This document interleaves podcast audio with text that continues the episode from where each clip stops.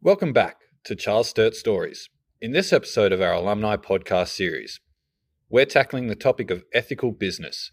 We'll be chatting to Alison Michalk, a CEO who's put her passion for environmental and social responsibility to practice in her own business.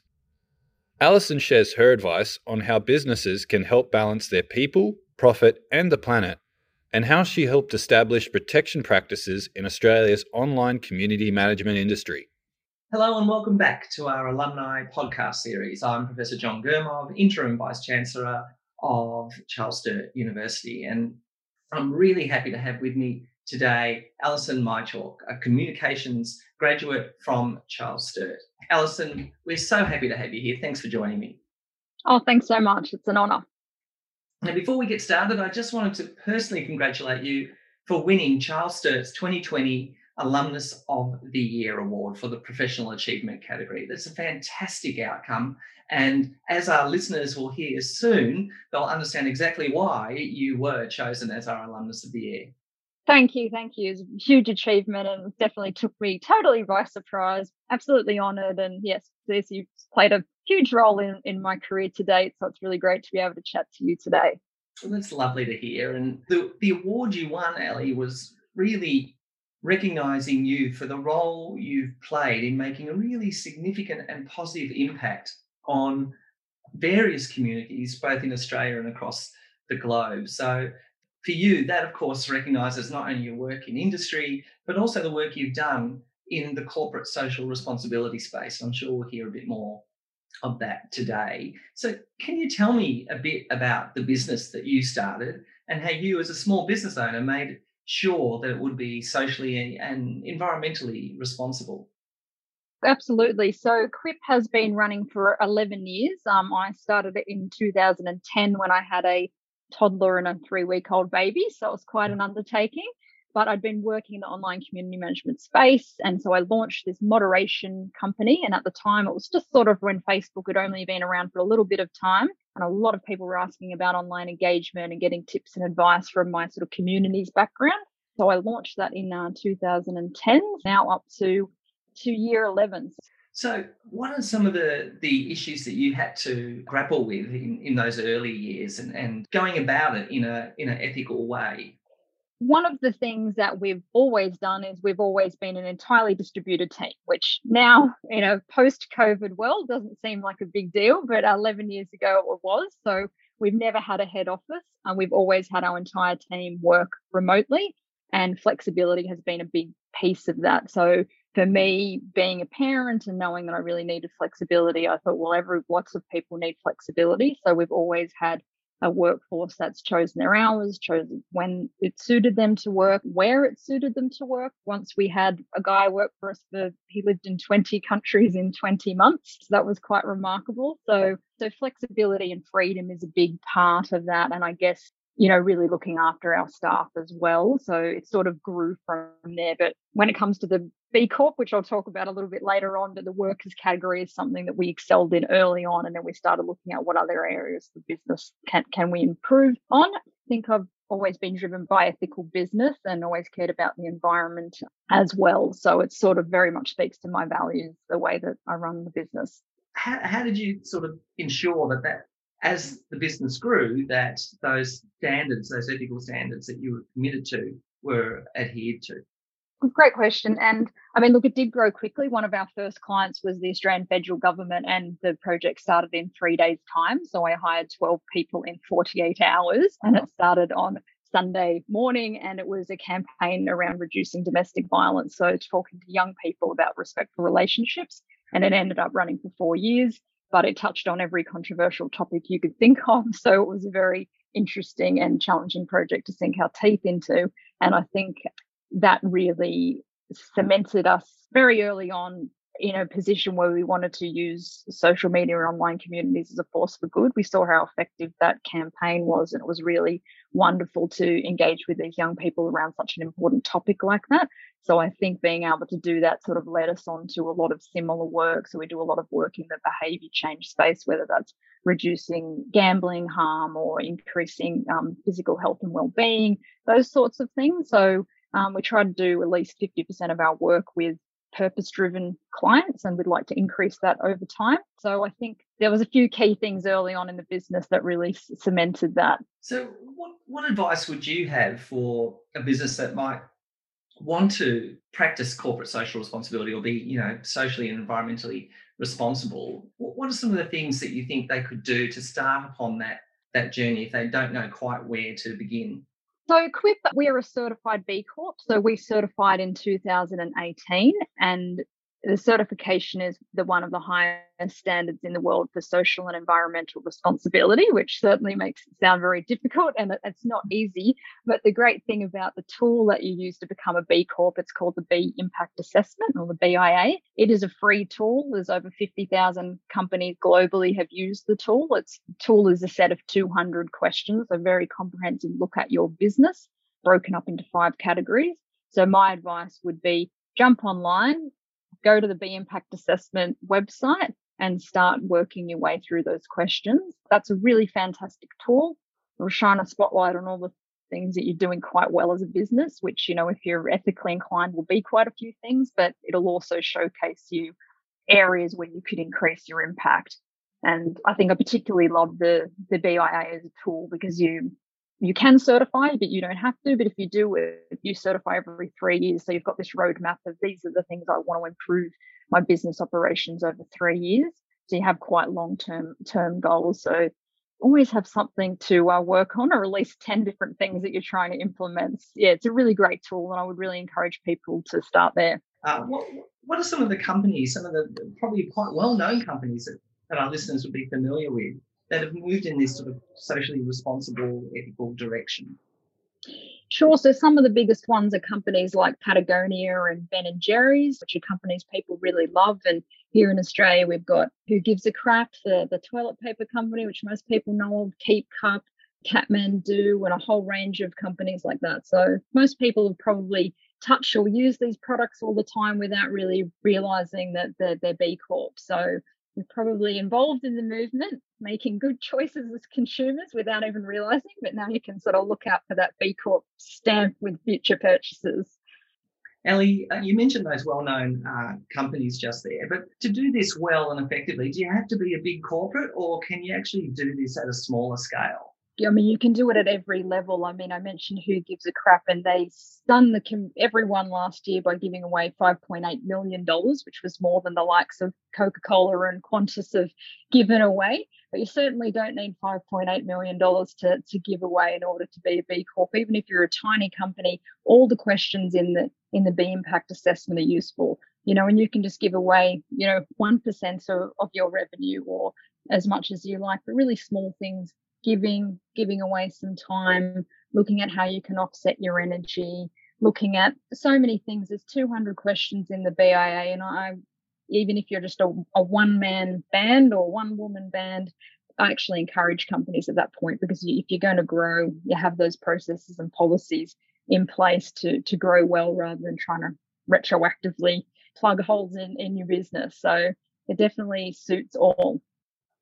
Ellie, you've also started up your own consulting business to work with other companies to really help them become more environmentally sustainable, among other things. And could you tell us about that? Absolutely. So that's called Futures, and I've only just launched this. So I did a training program last year with B Lab Australia to become a B consultant. And that was off the back of I found the process so rewarding with Quiip, going through the process of becoming certified. You know, it is quite complex and challenging, but great. So I found other companies were asking me about that process. So I wanted to start a consultancy. So I had a bit more time to work with these companies towards certification. And you also developed a whole B Corp community, from what I hear. And how's that going? How does that work? I did. Well, I couldn't help myself because Quiip is an online community management company. And here I came into this great community of businesses that didn't actually have a community. So there's these fantastic events and everyone was really helpful. But especially during COVID, I felt like, well, we really need an online place to come together. So we launched bcorpcommunity.com for Australian and New Zealand B Corps. And it's open to everyone. So even if you're an aspiring B Corp or just interested in sustainable, responsible, ethical businesses, anyone can join. But what I particularly loved about the B Corp community is how willing they are to share resources and knowledge and information. Everyone wants to pull businesses up to be better. So I've just seen great examples where people are saying, oh, does anyone have an inclusive language guide? And Future Super will come in and say, we're working on one here, but we're really open to feedback or thoughts if people want to have a look at it and share what's working with their organisation. So business environment typically is very competitive, and I've just really enjoyed how collaborative and willing B Corps are to help each other's businesses be better. So the B Corp community is new, but I really hope it grows into a thriving and useful resource for all ethical businesses. That's a really noble cause, and it's wonderful to hear how your influence is spreading into broader communities and industry. That's a great example. But Ali, what fuels your passion personally? What got you going in this type of work? Well, interestingly, I was environment officer on the SRC back in my CSU days. So I had a mother who was a science teacher and was quite environmentally focused. You know, we used to take plastic bags to the supermarket in the 80s. You know, poor mum's been doing this for God knows how long, waiting for it to become standard practice, and we're still not there. So she definitely influenced me, and then went to uni, got the role as the environment officer there. So I've actually joked to quite a lot of friends that this work now that I'm doing in the B Corp space is like this perfect Venn diagram of like the 20-year-old environmental activist in me and the 40-something businesswoman, where I get to use business to drive environmental change. So I think those early days of being really involved in environmental activism through CSU did really shape me, because I actually went to a lot of protests and things and thought, this is important, but I think there are other ways to drive change as well as not just chaining yourself to a bulldozer. And, you know, I'm happy that people do that, but I think at one protest they said, hands up, who wants to get arrested? It might affect your career opportunities, so just keep that in mind. And I was like, whoa. I chose not to attach myself to the bulldozer in that circumstance. You know, and that, of course, did lead me to think, what are other ways that we can drive change. And I really do see business being increasingly important as one of the main agents of improving the world that we live in. That's really inspiring to hear. And it's great to hear how Charles Sturt played a tiny role in that. And as you're aware, Charles Sturt was the first officially certified carbon neutral university, and something that we wear that badge with great pride. But since then we've gone and invested in a whole range of sustainability initiatives, including putting out one of the largest solar arrays across our rooftop space across our campuses, and it's increasing every year. So we are really fundamentally dedicated to environmental sustainability in all its forms, and we try to integrate that into all our degrees, as I know you're aware of. What I'd just like to segue now a little bit, as well as being a great ethical entrepreneur, you've done a lot of work in your industry and improving conditions for the workers within it. I was wondering if you could expand on some of the things that you've been involved in that regard. Absolutely. I mean, I think having a comms background and sort of seeing that digital professionals weren't sort of treated with the same regard that other comms professionals were, people definitely thought, oh, social media, anyone can do that. I'm on Facebook all day. There was sort of this disparaging attitude towards community management, but it's actually very complex. There's a lot of media law that you need to be across. As we know, the defamation laws in Australia are a real challenge to social media, which we've seen of late. So, I really wanted to start doing a lot of advocating for the industry. I set up a group 13 years ago called Australian Community Managers, and that just formalised as a membership body just last year, but that group has over 5,000 community managers in that group. We conduct annual research around the industry. What are the challenges? What issues you're facing? We looked at things like, you know, do you experience harassment, like online harassment, as part of your everyday work? Are you supported by your employer in this? Are you expected to work on the weekends and, late at night, because there's this sort of always on attitude towards social media? Definitely, I mean, whilst it's improved, it is still an issue that the industry faces, that it's not taken as seriously as it should be.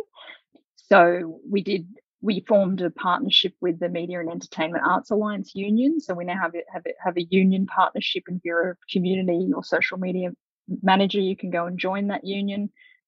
And we've partnered with some other organisations on some important things recently, like some moderation guidelines for news organisations when it comes to moderating comments and looking after their female journalists and things like that. So lots more work to be done in that space, but driven by the need for the role to be taken seriously.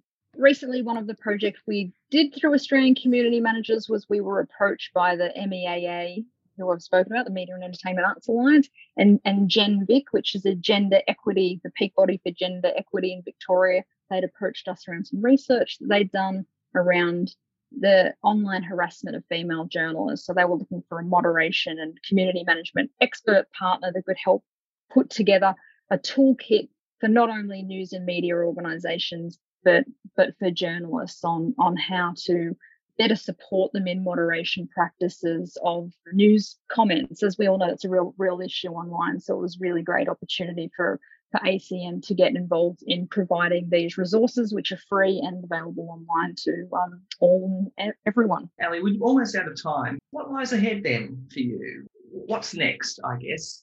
Definitely getting more involved in the B Corp movement, because I'm very interested in that. So I have been doing some consulting on the side to help other organisations become B Corp certified, and also doing some work with some B Labs, which run B Corp around the world, to look at how we can help drive collective action, which has been really interesting. So there's already a few collective action groups within the B Corp movement. There's a big one around climate change, the Climate Collective. So looking at what other movements we could get behind. There's a net zero 2030, which I think over 900 B Corps have pledged. So yeah, looking at how we can, or me getting involved in how we can, use that collective power as an even bigger force for good. Sounds wonderful. Sounds like you're going to be busy. Now, for our listeners, if they wanted to learn more about the ACM project or the B Corp movement, where could they go to find more information? Excellent. So, yeah, the Australian Community Managers website is just australiancommunitymanagers.com.au, and I really encourage people to check that out. I think increasingly community management is part of people's jobs, even if they don't consider themselves a community manager, especially most comm students are going to touch on social at some point in their life. You can also check out bcorporation.com.au, find out more about the B Impact Assessment. So check out those websites, and people can always reach out to me. I'm very passionate about these topics. Well, Ali, it's been an absolute pleasure chatting to you about all the truly meaningful work that you've been involved in your industry, but also for the broader community. And I just wanted to personally thank you, and really thanks for joining me today for us to all hear about the important work that you've been doing. Fantastic. Thanks so much for having me. Thank you.